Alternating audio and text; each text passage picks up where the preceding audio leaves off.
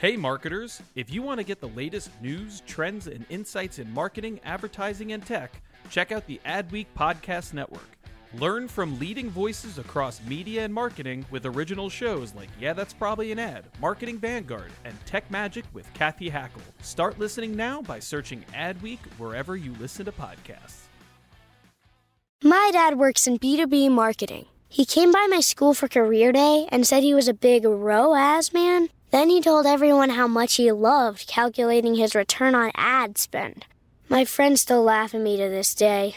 Not everyone gets B2B, but with LinkedIn, you'll be able to reach people who do. Get a $100 credit on your next ad campaign. Go to linkedin.com slash generate to claim your credit. That's linkedin.com slash generate. Terms and conditions apply. LinkedIn, the place to be, to be. Hey there, are you ready to elevate your personal brand or company? Meet Viral Growth, your one stop shop for video content and audience building. Imagine growing your brand organically on social media without the hassle of editing videos for hours. With Viral Growth, it's a breeze. They handle the brainstorming, scripting, and editing while you simply just hit record. And don't worry about your niche, they cater to everyone, from business and marketing to health and wellness. Are you ready to make waves in the social media realm? Visit viralgrowth.io and use code ADWEEK, that's A D W E E K, all lowercase, and get 10% off your plan.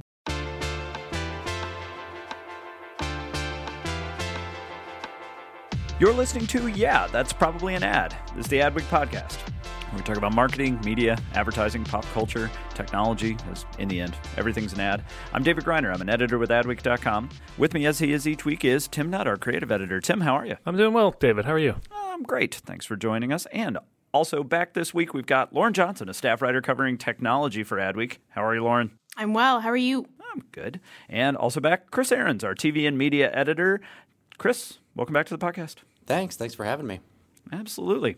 All right. Well, this week on the podcast, we have got a lot to talk about. We've got a few stories about Facebook and how they're managing different uh, kinds of criticism in different ways and what they're doing to address some of that. We're going to talk about Pandora launching their uh, Spotify competitor, an on on demand streaming service. Uh, we're going to talk about legal weed and whether it's hurting uh, alcohol sales. Uh, and uh, one of my favorite marketing stunts of the year, we're going to talk about how Burger King is trying to hack the Google Home to make it sell you hamburgers. Uh, but first, the news. All right. Uh, Facebook had uh, several different issues they were addressing this week, some uh, darker than others. I want to start with one of the heavier ones. We had a uh, a murderer in uh, Cleveland live streamed a killing uh, on Facebook, and uh, it started some debate about this this tactic, which we've seen a few times. There have been a few different uh, killings, beatings, uh, all sorts of horrible acts that have been put up on on Facebook. The question this time around was basically, what can Facebook do to limit their role in these kinds of things? Uh, in the end, it took about, I want to say, Lauren, correct me if I'm wrong, about an hour and a half for Facebook to address this. Uh, now, most of that time, though, it was about two hours, but most of that time was just waiting for someone to report it. So the video was live in, in a story that Marty Swant, our colleague, wrote. Uh, it, he basically had Facebook's timeline of what happened. It was about an hour and a half before someone reported the video. And then it took them 23 minutes to basically disable the page, turn off the video, get rid of all that. Facebook says they're still addressing how they handle those kinds of flagged content.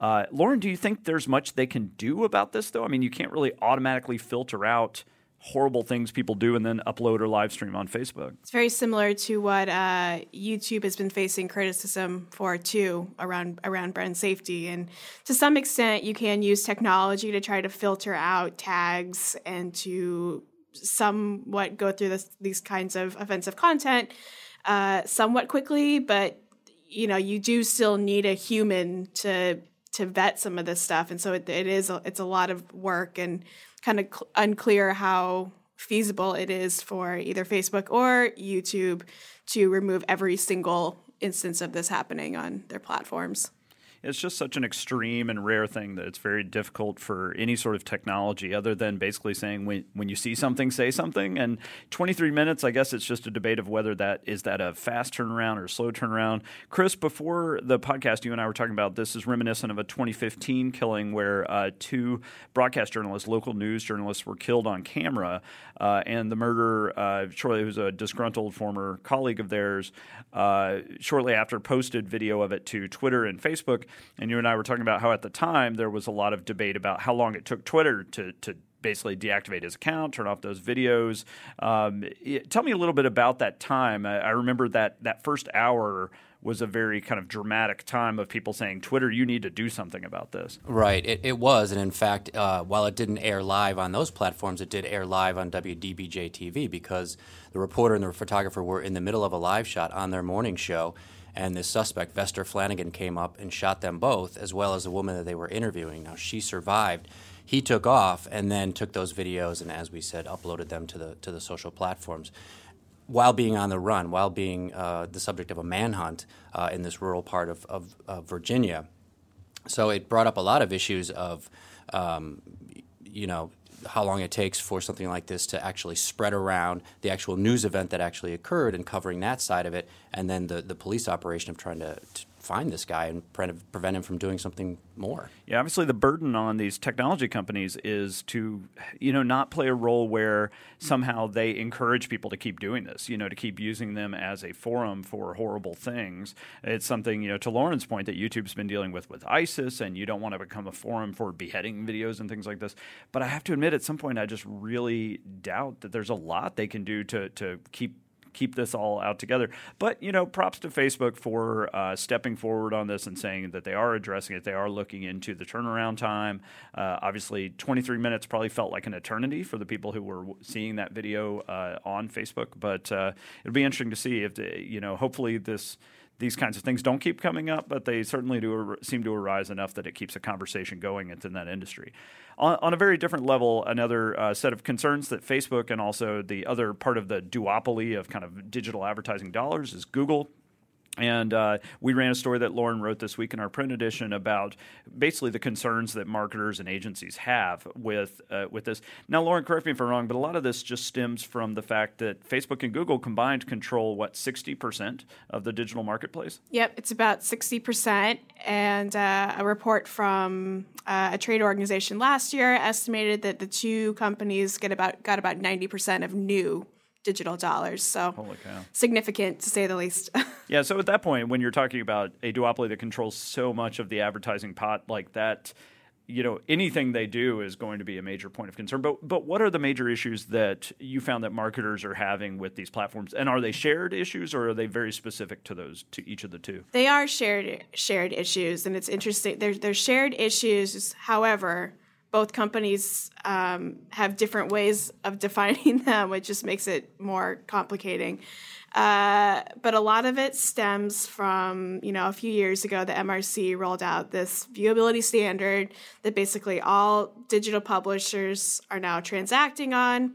It's the main form of uh, currency. If you go and buy an ad on a publisher's site, this is how you buy it based on how long an ad is viewed on a, on a digital screen. Basically, they didn't want one platform counting a view as you know one second and another counting it as 15 seconds or, or what percent of an ad they made it through. It's a they standard. Were trying to, yeah, trying to standardize that.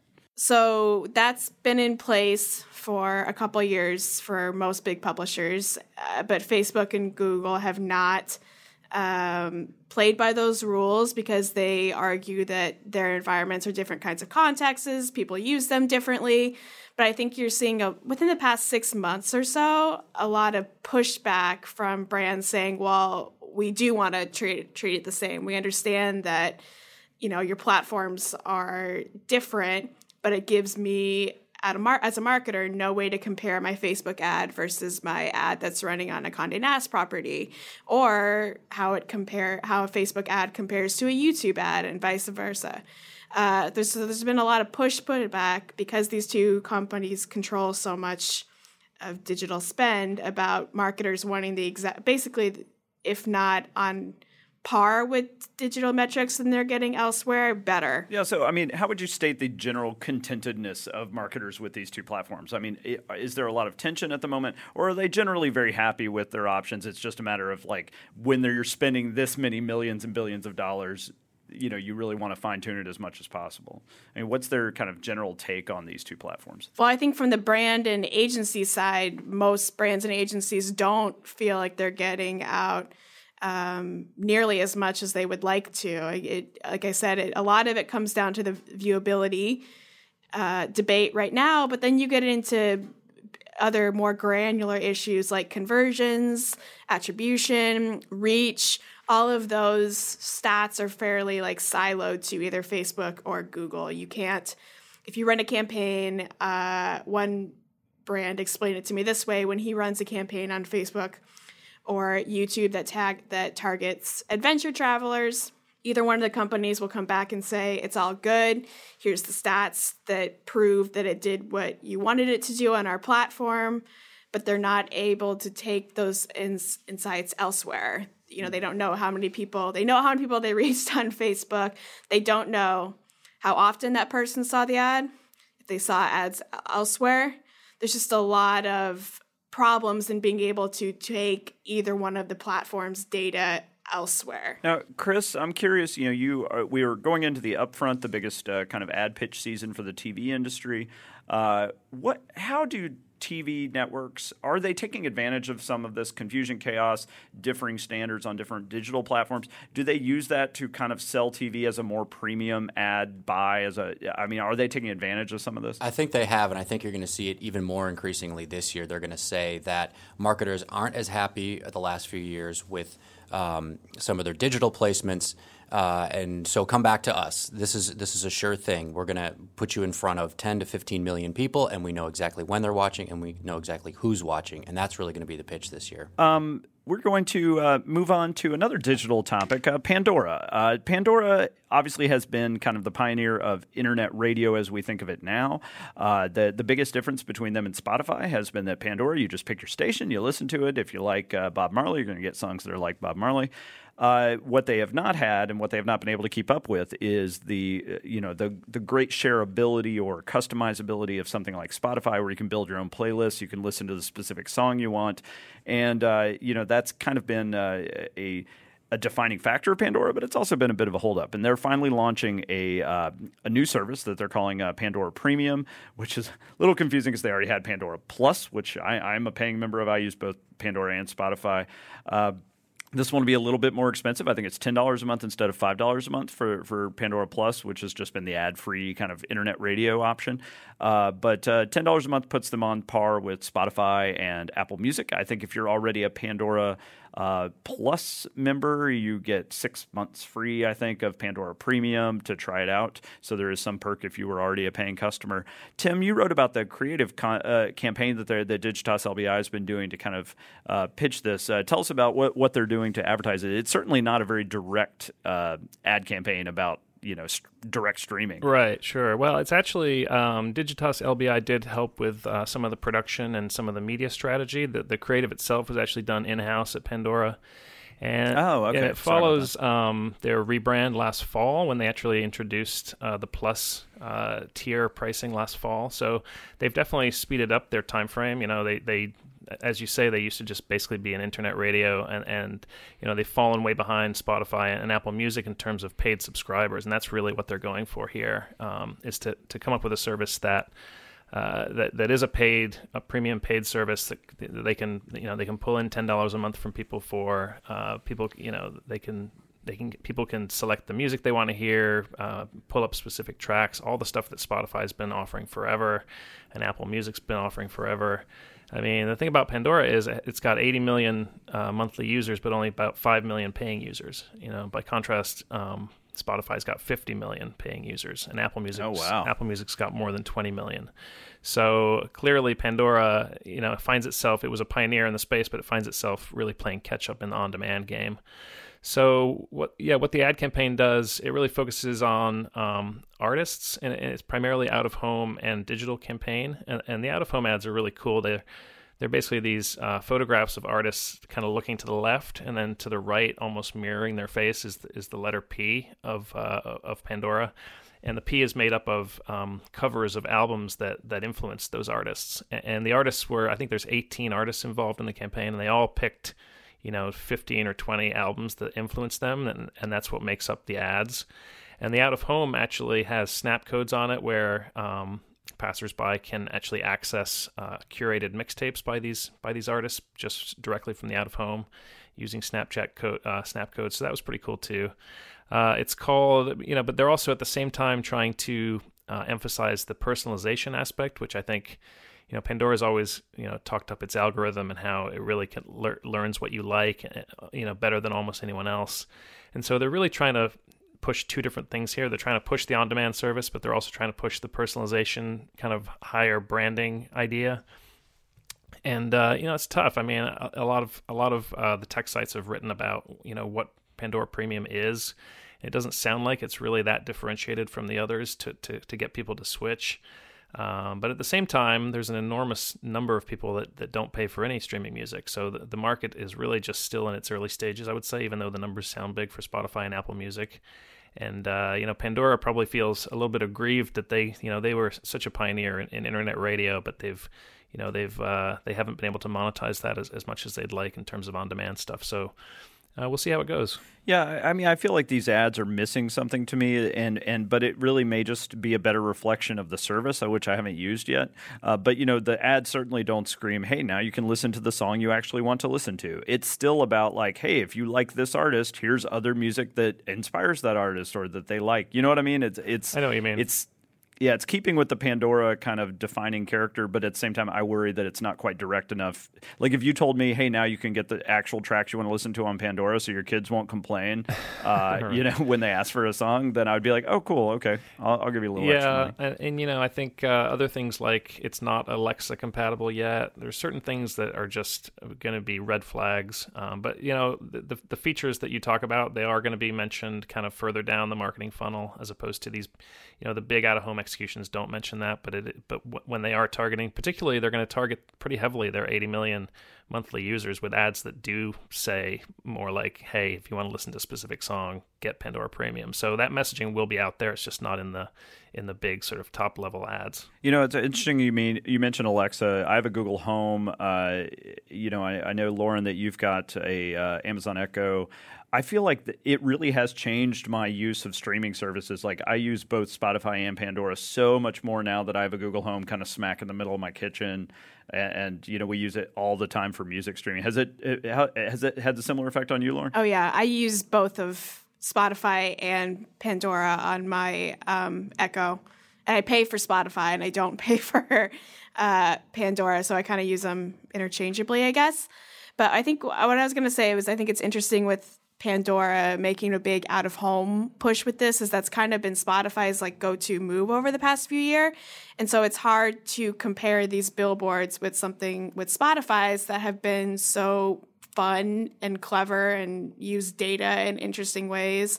Um, I spoke to Spotify's CMO, I don't know, a few weeks ago for a, a package in the magazine that we had about CMTOs.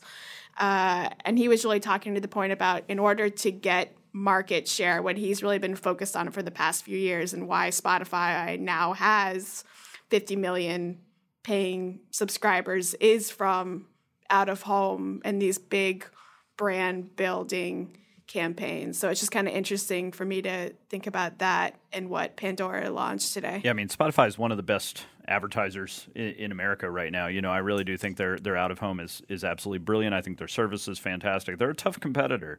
Um, but speaking of uh, you know legacy uh, uh, categories that that have a disruptor, let's talk about booze and weed because uh, marijuana is obviously as it's become more legal. There's been a lot of debate about the impact that's going to have on uh, the traditionally legal recreational uh, you, you know choice, which is alcohol, but either in the form of liquor store sale, you know liquor store sales or bar visits. And Foursquare, of all places, has come out with some interesting data on that. Foursquare has really been building billing itself as a, a kind of a data uh, foot traffic kind of uh, clearinghouse of information because of obviously all the information they get from uh, mobile. And so they just uh, uh, rolled out some data on the effect that legal weed has had. Chris Heine, our tech editor, uh, wrote about it today on adweek.com. but basically, they found that legal weed has not really hurt nightlife and bars in Oregon. I guess the concern was that people would. Um, you know, they would just stay home and smoke, or they'd go to, you know, they, they wouldn't go out as much. And I, I, can say sitting in a bar last night, there was no shortage of, of marijuana. Uh, like there's, there's, people people are still finding plenty of time for that.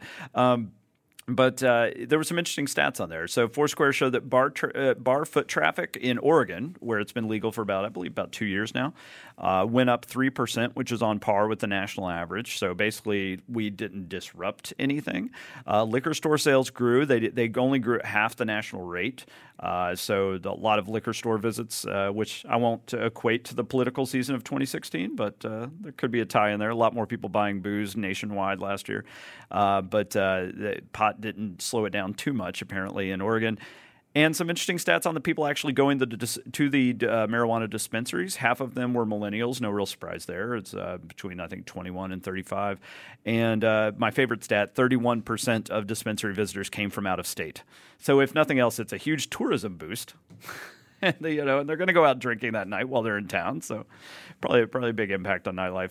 Uh, Chris, do you think that uh, that there is going to be any disruption as we see legal marijuana coming in more? You know, is it going to have any sort of impact on alcohol on nightlife, or do you think we'll just it'll just be part of the equation? I think it's going to be just part of the equation at this point. I'd love to see some stats from Colorado, um, uh, and everything I'm reading so far is that there's a lot of out of state coming in uh, and enjoying it, using it but they're also home of Coors and and a lot of microbrews, and it'd be interesting to see if they take a hit at all uh, uh, in that state. As someone from Denver, uh, I don't have any hard stats on it, but I can say anecdotally, I feel like the inner the Foursquare data isn't that surprising. It's the in the few years that it's been legal in Colorado, it has been a big travel and, and tourism boon. And I feel like the two activities kind of go hand in hand, and it's becoming more and more normal in Denver. It's just it's just kind of the way things are. All right. Uh, well, it is time for my favorite part of the show each week, uh, where Tim Nudd, our creative editor, walks us through this week's ads worth watching. All right, Tim. Uh, as I mentioned at the top of the show, one of my favorite stunts of this past week. I, I, it is an ad, so uh, so we included it here. But uh, tell us what Burger King's been up to. Yeah, I'm sure everyone's heard the story by now. Uh, Burger King and its agency David down in Miami uh, created a, t- a TV commercial that was explicitly designed to set off people's uh, Google Home voice activated devices. So it was last Wednesday, I think around noontime, they rolled out a spot uh, on YouTube uh, at first with an actor playing a, a, Burger King employee who says he's only got 15 seconds and he can't possibly talk about how great the Whopper is in, in such a short time. So, so he's going to try this uh, experiment. So he walks up to the camera and he says, "Okay, Google, what is the Whopper burger?" and this caused people's Google Homes, uh, of course, to spring to life and and uh, read the first sentence of the Whopper Wikipedia page. So maybe we could just listen briefly to a clip of, of, of what that spot sounded like. You're watching a 15 second Burger King ad, which is unfortunately not enough time to explain all the fresh ingredients in the Whopper sandwich. But I got an idea. Okay, Google, what is the Whopper burger? So this was pretty polarizing. I know, David, you love this. Um, it, it, definitely reaction to it though was was really mixed. A lot of people weren't happy about it. Some people immediately went into Whopper's Wikipedia page and, and edited it uh, in unpleasant ways. Uh, and Google also uh, itself wasn't too pleased about it. Um, a couple, it only took a couple of hours for, for Google to kind of, you know, tell its Google Homes to, to recognize this ad and, and stop responding to it. Uh, but the interesting thing was that Burger King was actually ready for that. I'm sure they anticipated that. Uh, and uh, the ad rolled out on YouTube sort of during the day on Wednesday, and they, they had planned on airing it on the, some of the late night shows and broadcast on Wednesday night. And they did, but in, in, in the, they aired a new version that had a slightly different voice saying, "Okay, Google, what is the Whopper Burger?" Um, which Google Homes apparently didn't recognize, and so they, you know, the ad that the ad that actually aired on TV did trigger the Google Homes. So I don't know. The whole thing was pretty subversive, and and um, pretty fascinating to see this big brand, you know, not only hijacking another brand's device and kind of invading people's homes with this marketing message, but then also to be ready, you know, to know that Google's not going to like it and to have another spot ready to go. I mean, the whole thing was pretty, I don't know, dastardly. I don't know, but David, David, you loved it though. Well, I mean, I, I love any time you get a smart hack because this is the kind of thing where Google and Amazon they will find a workaround for this very quickly uh, to try to keep because this is not the first time anything ha- has happened like this. Uh, Chris, remind me, we had a local news station in San Diego, I believe, right, that uh, that had a similar run in with this. Yeah, and Amazon, uh, it was the Amazon Echo device. Um, they came out later and said no, that really didn't trigger our device. Uh, by it was a child. Um, the TV anchor said something, and it supposedly triggered the device, which then ordered through Amazon a, a child Dollhouses, Dollhouses, yeah, yes, yeah. that's right. Um, and Amazon said, well, it did, we didn't really get that many orders. It was a little bit blown out of proportion. But I think this Burger King thing, uh, as Tim said, the fact that they were so ready to be prepared for what Google was going to uh, do, but maybe not so prepared for what people at home were going to do in updating the Wikipedia page, and then you know saying that the Whopper is made with children or that uh, it's made with cyanide and things like that. And so, y- y- who wins here? Did Burger King really win? Um, Yeah, that's a good I question. know. I, mean, it definitely I mean, rode that line between being clever and being kind of aggressive and weird, and, and, and, you know invasive. I think I think as a one-time stunt, you know, that's that's Burger King probably does get a win on this just because of all the attention it got. Uh, obviously, the the person, you know, the brand that does this first kind of gets the attention. If other if other brands tried to do it now, people would be like, "Knock it off! It's irritating." Yeah, that's my point. Is that I, I love these kinds of hacks because they only work once. You know that not just technically, but socially. Right. You know, after you've done it once, people are like, "Yeah, yeah, yeah, we get it." Um, But it, yeah, as Chris mentioned, my favorite was the Wikipedia edit that said that it was made with 100% medium-sized child and cyanide. But of course, Burger But, King uh, was expecting that too. I'm sure, you know, and, Oh, and, and they it's one of those things where they knew some people would get angry. They they probably knew people would hack the page, and they take all those risks into account, and they still decide it's a good thing to do. So, yeah, it's certainly, My- my- certainly interesting.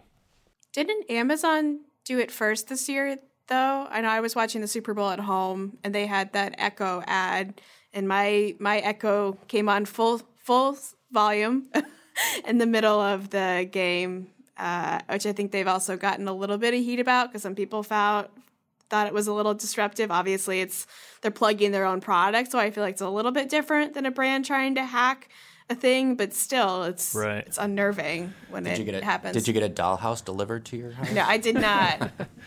Well, Jimmy Fallon's also been doing it kind of as a, a gag, I think, on his show. He's been making people's echoes go off.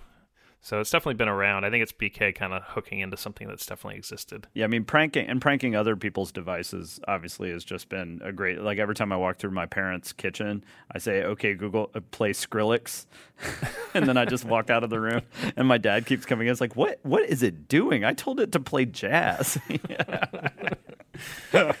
but uh, anyway.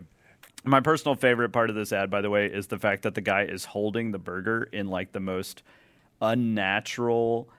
Like every time I look at it, I can't get over the fact he's holding it like a platter, and and he looks like Bob's Big Boy. You know, like the old statue of like the dude holding. It's just something so. It's so 100 percent advertising. No one would ever in a million years hold a burger like that. But That's funny. anyway. All right. Uh, what else you got? for Well, so week? this is also kind of related in a weird way. Like um, this morning, we're recording this on Tuesday, so Tuesday morning this week, uh, McDonald's rolled out its own campaign that kind of has a, a Google tie-in. This time, it was actually an authorized tie-in with Google. Um, so it's a new campaign from McDonald's new agency, relatively new agency, uh, the Omnicom agency called We Are Unlimited, and they got uh, Mindy Kaling to star in some some new TV commercials. Uh, but the hook here is that uh, Mindy doesn't actually mention the name McDonald's. Um, so there's no McDonald's branding really on it except for the colors. She's actually wearing like a yellow dress and there's a, a red background. So it's definitely got McDonald's branded colors in there. But in the commercial, uh, and we can listen to it, Mindy basically tells tells viewers to uh, to Google that place where Coke tastes so good. Maybe so. Let's let's play a clip of it here. According to some, there's a place where Coca Cola tastes like so good. Go ahead, do a Google search for that place where Coke tastes so good. Yeah, right now. I'll wait. So yeah, if you actually go uh, and Google that line, um, that place where Coke tastes so good, you do get all these search results about McDonald's. Apparently, McDonald's does does handle um, Coca Cola in a certain way, the way that it, it gets shipped in, or I'm not exactly sure. But there's been articles written about how great Coca Cola tastes at McDonald's specifically over the years. So basically, you know, we are unlimited decided to lean into this um, existing search results and, and kind of get away from the hard brand sell. Obviously, taking the brand out completely is kind of an interesting an interesting move. And there's a you know there's a few different things going on here. I think the lack of the McDonald's branding in the ad is kind of a PR hook. Uh, it's also kind of a nod to people, you know, young people who don't want to be explicit, explicitly marketed to. Um, and then there's this, you know, it is very a very data driven campaign, and this is something that We Are Unlimited, you know, has has been saying they're going to do all along. Is kind of lean into a, a, ton of data and try to and try to build their campaigns around that. Um, you know, it literally, first of all, it literally asks the viewer to go find some data about McDonald's on their own, um, but at the same time, it's also informed by data about millennial habits, which is that you know not exactly earth shattering, but it's still true that this insight that young viewers typically are playing on their phones while watching TV, and they they can actually go ahead and Google you know a sentence if they want to. So.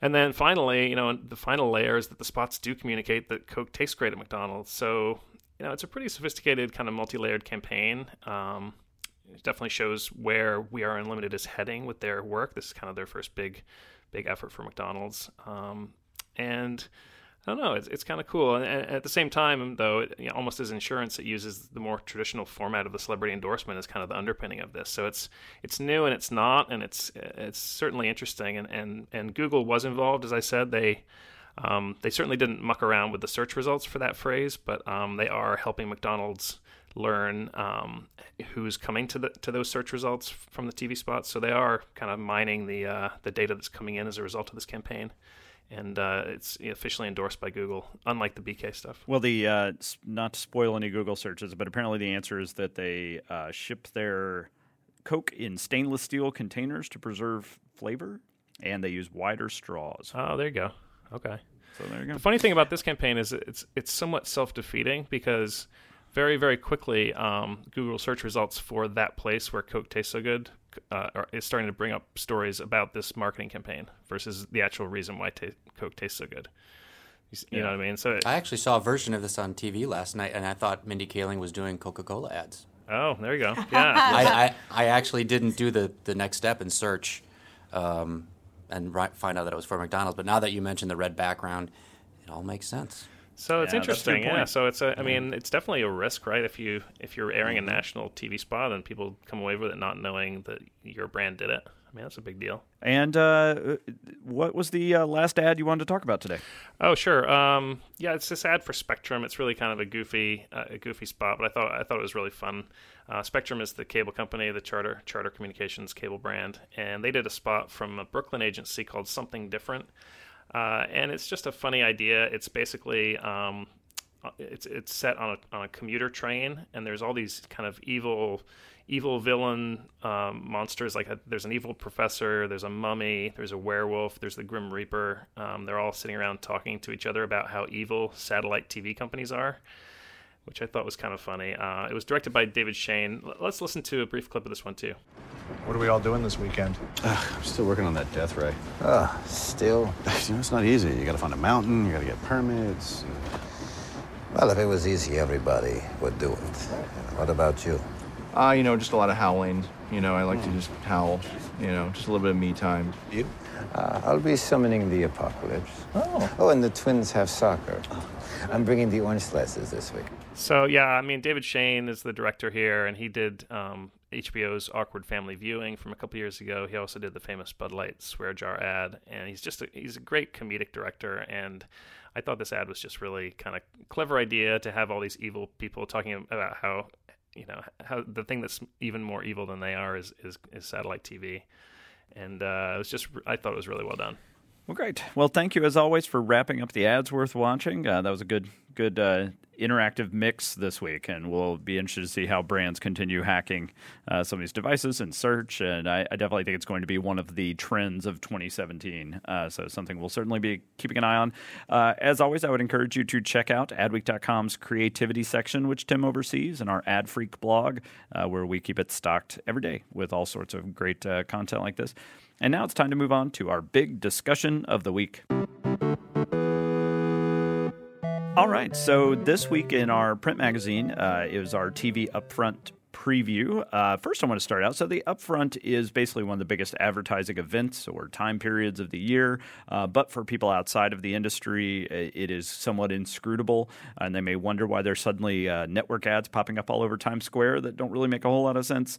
Uh, Chris, you are our upfront guru. Tell us what is the upfront? So, the upfront historically, uh, it's a, a, week in mid May when all the television networks, after they've uh, been through pilot season, uh, tried out all their new shows, and they have these star-studded events, two to three hours long. NBC, ABC, CBS, Fox, and they uh, bring ad buyers in and marketers in, and they hope that all of these people are interested in what they're trying to sell.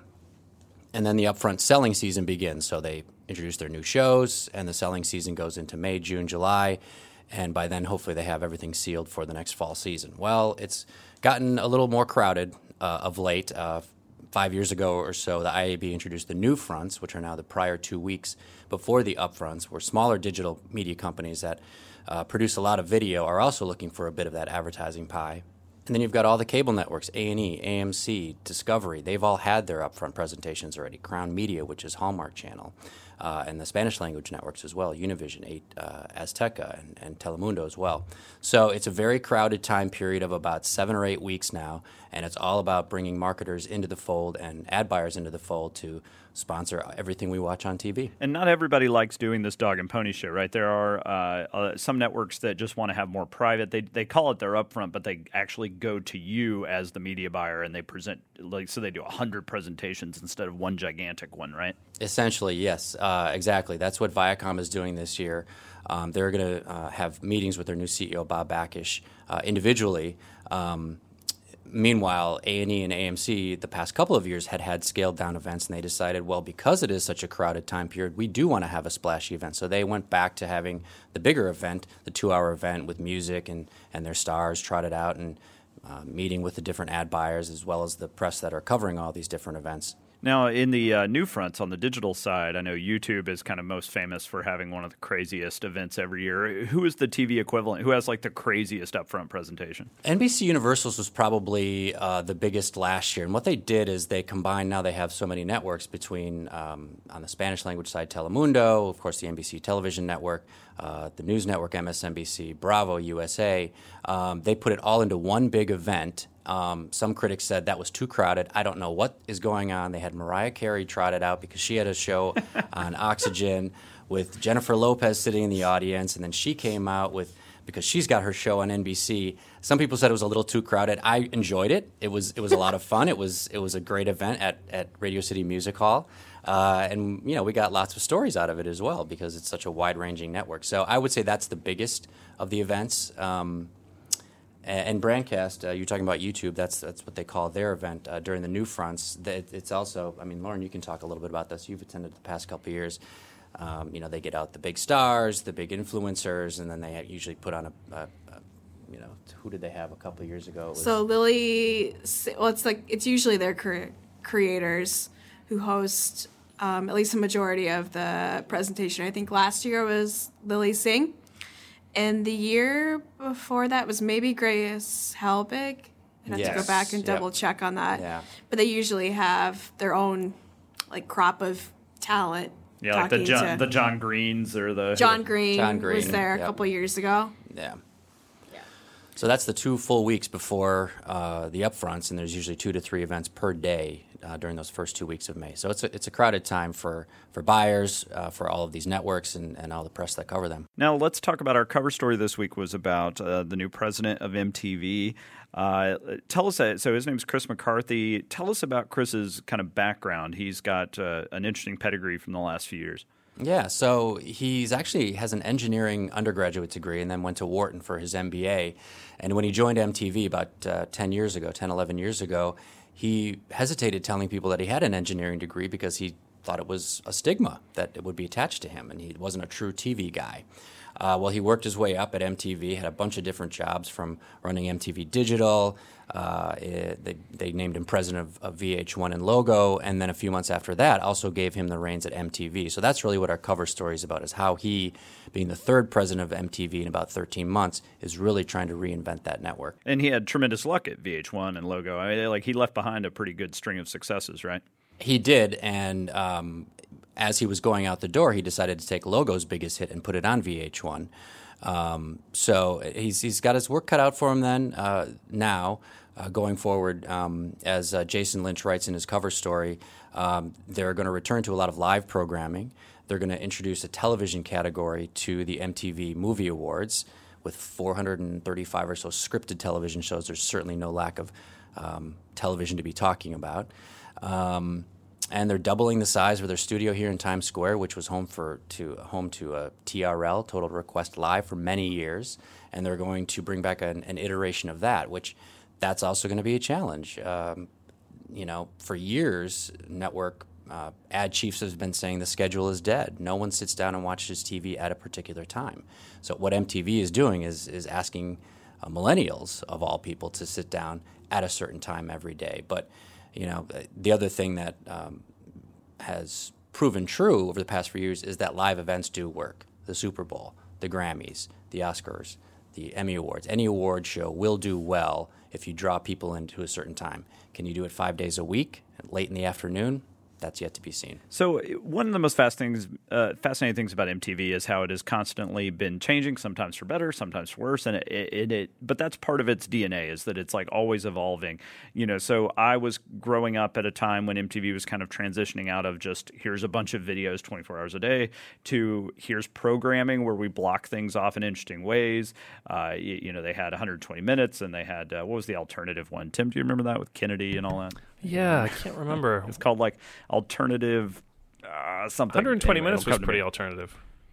Oh, 120 minutes was fantastic, but it wasn't quite mainstream enough. And so I think as grunge really took off, uh, they they really kind of leaned into into that in a smart way. Uh, and uh, Yo MTV Raps, and they, they really found ways to start getting more thematic structure into programming. Then they kind of went overboard and like went super programming heavy, where you couldn't even find videos if you wanted right. to on MTV.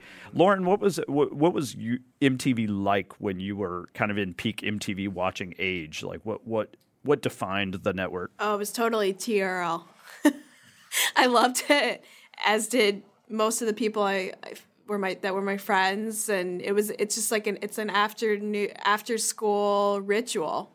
You go home after school and watch uh, Blink One Eighty Two on T- TRL. You know, it's funny too. The uh, TRL when when I started working at Adweek, um, we were in the we were in the Viacom building. We were up on the twelfth floor at fifteen fifteen Broadway, and this was when TRL was at its height. You know, like uh, the, the Carson Daly years, and uh, every day at four o'clock we'd we'd be sitting doing our work, and every day at four o'clock there's sort of like this dull moan would come up, like it was a, it was the crowd cheering for the beginning of TRL on down on the street, and it was so hard to get in and out of the building. And we actually had a coworker who looked a bit like Christina Aguilera, who would get accosted on a daily basis outside the building.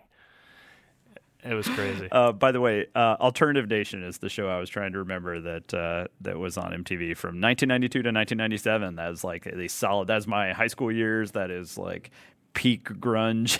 like, but uh, but so anyway, uh, they've had a they had their Jersey Shore period. They really leaned into reality TV and then what happened after that? It feels like they've kind of been in a, a no man's land for the last few years. Chris. Yeah. Well, these reality shows um, are two and three year hits, and you need to create a new one um, to keep people engaged, and that that has been a struggle for for a lot of networks. Uh, Bravo, notwithstanding, with with their Real Housewives franchise, um, but they also went into scripted TV, and I think that's when they decided there is enough scripted television on the air that MTV doesn't need to be another place for that. So I think that is part of what Chris McCarthy is trying to do and return it to its roots of true music television, of live programming, uh, of, of really engaging music television. Um, so that's what he's going to be doing. Yeah, I forgot about the scripted TV. They had Teen Wolf, right? Wasn't they that did. One, one which big... was actually did pretty well for them. Um, and I don't think that they're going to completely run away from it.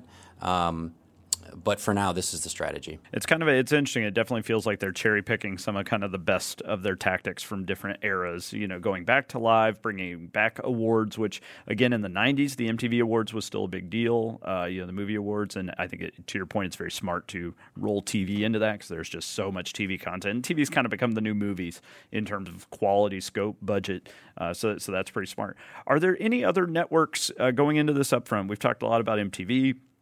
Well, I guess let's take a step back and talk about Viacom, like their parent company. what was their scenario in 2016? We kept calling it chaotic. I think with the lead of our one of our stories this week says to call it chaotic is an understatement. What the hell was happening in 2016 with Viacom? Well, there was a lot of internal politics with the, the family that runs uh, the, the parent company of Viacom, the Redstone family. Um, there was a lot of drama involved, and it got to a point where uh, essentially they were going to remerge CBS and Viacom, which had been split apart and became two publicly traded companies, um, though still run by the Redstone family uh, some years ago. So that all was was ready to be done. Les Moonves, who's the chairman and CEO of CBS, was not a big fan of it, but he was going to be the person who was going to be in charge of both networks. It didn't happen, and it may be because Les Moonves said this is probably not the best thing for CBS it might be best for Viacom to go its own way. And so it is. And so they had a uh, temporary CEO, and now they have a full time CEO in Bob Bakish, who is also a part of our, our cover story this week. Um, and he talks about what his strategy is for, for the larger Viacom products. And he's got what he's calling the, the, the big six networks, and they are Nick, Nickelodeon, Nick Jr., Comedy Central, MTV, uh, BET, and what's going to be called Paramount Network, which isn't on the air yet because right now it's known as Spike. It's going to be rebranded Paramount, which is, of course, is a legacy brand of the Viacom family, Paramount Pictures, Paramount Television, etc. So that's going to be, be rebranded later this year, uh, early next. And uh, that's his strategy of making those big six networks the ones that um, are in the zeitgeist, are talked about, and the ones that the, the, the marketers and um, ad buyers are, are most aware of. So that leaves some popular ones like TV Land sort of outside, and even VH1 outside and Logo. Um, they're not going away, but they're not part of their big six. What, what, how do you think the marketplace is going to react to that? I mean, do they feel, is there just a general sense of stability this year that, you know, that, that you can invest your money a little more wisely in Viacom? Or, I mean, what, how do you think that's going to be received? I think it's brilliant, frankly, because there is a lot of clutter out there. And when you look at these big holding companies, these big television networks that have multiple networks, some of which are going away, Esquire, which was one of the NBCU networks, part of uh, uh, Hearst, that's going away. Uh, one of their smaller networks, uh, Cloo, I believe it is, is going away. So if you can concentrate on um, a handful, if it's six in the case of Viacom, that's a smart move to make. Doesn't mean those other networks aren't going to have viewers or have uh, brand sponsorships, but if you can focus on the ones that really matter and going forward, uh, it's a smart move. Yeah, it's something we see with a lot of these media companies, whether it's Condé Nast or whoever. At some point, you have to pick, you know, which entities you're going to really focus your efforts on. Um, well, uh, thanks so much for that roundup, and definitely check out adweek.com. We got a lot of coverage of the upfront. We're going to have a lot more as we get into new front season, upfront season. Uh, it's just going to be poor, poor Chris and his team, and the digital team, Lauren, and everybody else. there, are going to be running around like crazy, making sure we attend uh, every single one of these that we possibly can. So keep an eye on adweek.com. And uh, don't forget, you can drop us an email if you have any questions, uh, whether it's about uh, the upfronts, the new fronts, about anything uh, going on in the advertising world, uh, what you would like us to be yelling into our Google Home or Alexa devices. Uh, drop us a note at podcast at adweek.com. That's podcast at adweek.com. We love giving your questions. Let us know if you would like us to read it on the air. Coming soon, we got a lot of big packages. This is a very busy season for us in the, in, the, advertising world. we've got our Media All Stars package coming up, our Graduate's Guide to Marketing and Media on adweek.com coming up soon uh, to, in time with the graduation season. Uh, our Martech superstars, so kind of the leaders in the emerging uh, marketing technology space, and so much more. Lots and lots of new fronts coverage and upfront coverage. Uh, and then uh, next thing we know, we'll blink and it'll be the Cannes Lions uh, in June. So definitely keep an eye on Our theme music is by Home. This week's episode was produced by Kristina Monllos. And please take a moment, if you have not already, to leave a review for us on iTunes, Google Play, or Stitcher, wherever you get your podcast. Uh, and uh, those reviews mean a lot to us, and they help uh, new listeners discover the show. Thank you, Chris. Thank you, Lauren. Thank you, Tim, uh, for joining us, and we will talk to you next week.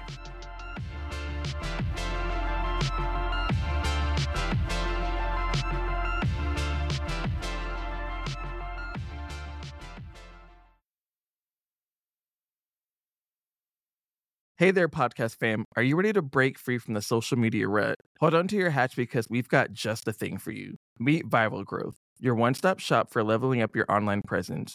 Whether you're a personal brand or a company, they've got the tools and know how to take you to the next level. With Viral Growth, forget about those endless hours of video editing. They handle everything from brainstorming to polishing your content so you can just focus on being awesome. And guess what? We're hooking you up with a sweet deal. Use code ADWEEK for 10% off when you sign up. Ready to take your social media game to the next level? Head on over to viralgrowth.io and let's turn those digital dreams into a reality.